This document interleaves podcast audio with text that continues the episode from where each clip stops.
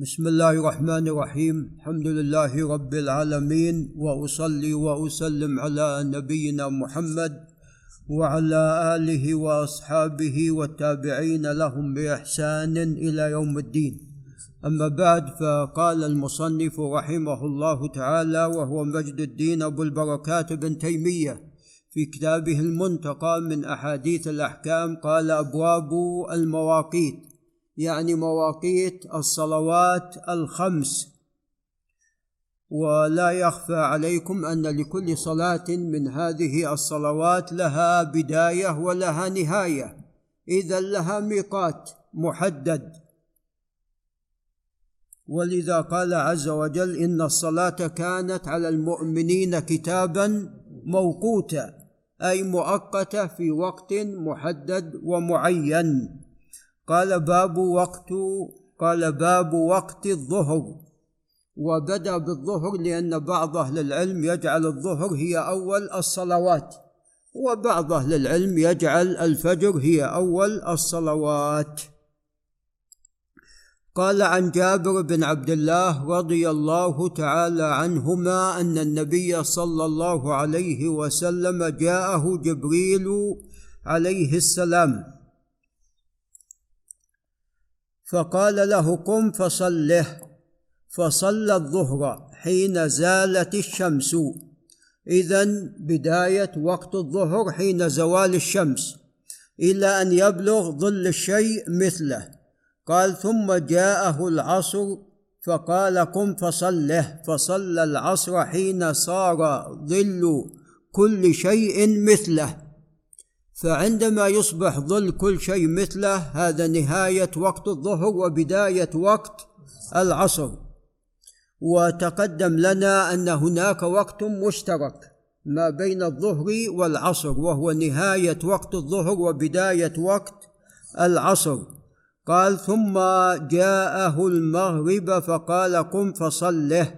فصلى المغرب حين وجبت الشمس، يعني حين غابت. ثم جاءه العشاء فقال: قم فصله. فصلى العشاء حين غاب الشفق. ثم جاءه الفجر فقال: قم فصله. فصلى الفجر حين برق الفجر، أي حين طلع، أو قال سطع الفجر. ثم جاءه من الغد للظهر قال: قم فصله.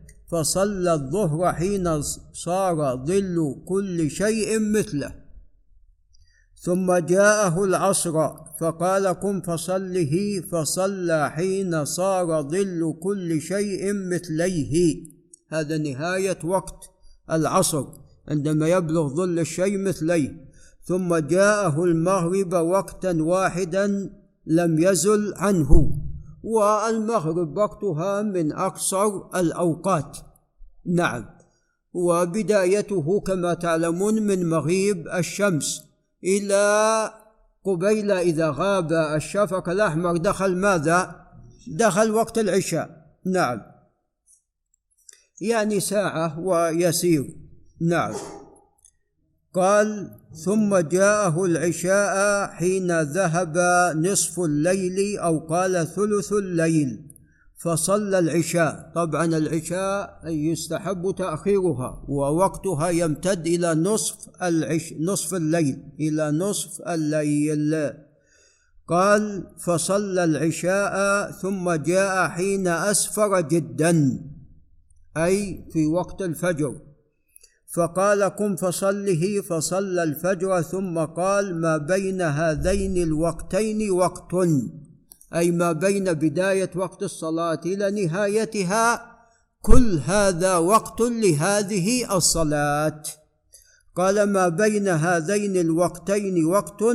رواه أحمد والنسائي والترمذي بنحوه، وقال البخاري: هو صح شيء في المواقيت، أي حديث جابر. إذن الصلوات الخمس لها بداية ولها نهاية، وإذا صليت الصلاة في هذه الأوقات فيكون الإنسان قد صلى هذه الصلاة في وقتها. رزقنا الله وإياكم أن نصلي الصلوات في أوقاتها المحددة من الشارع. هذا وبالله تعالى التوفيق.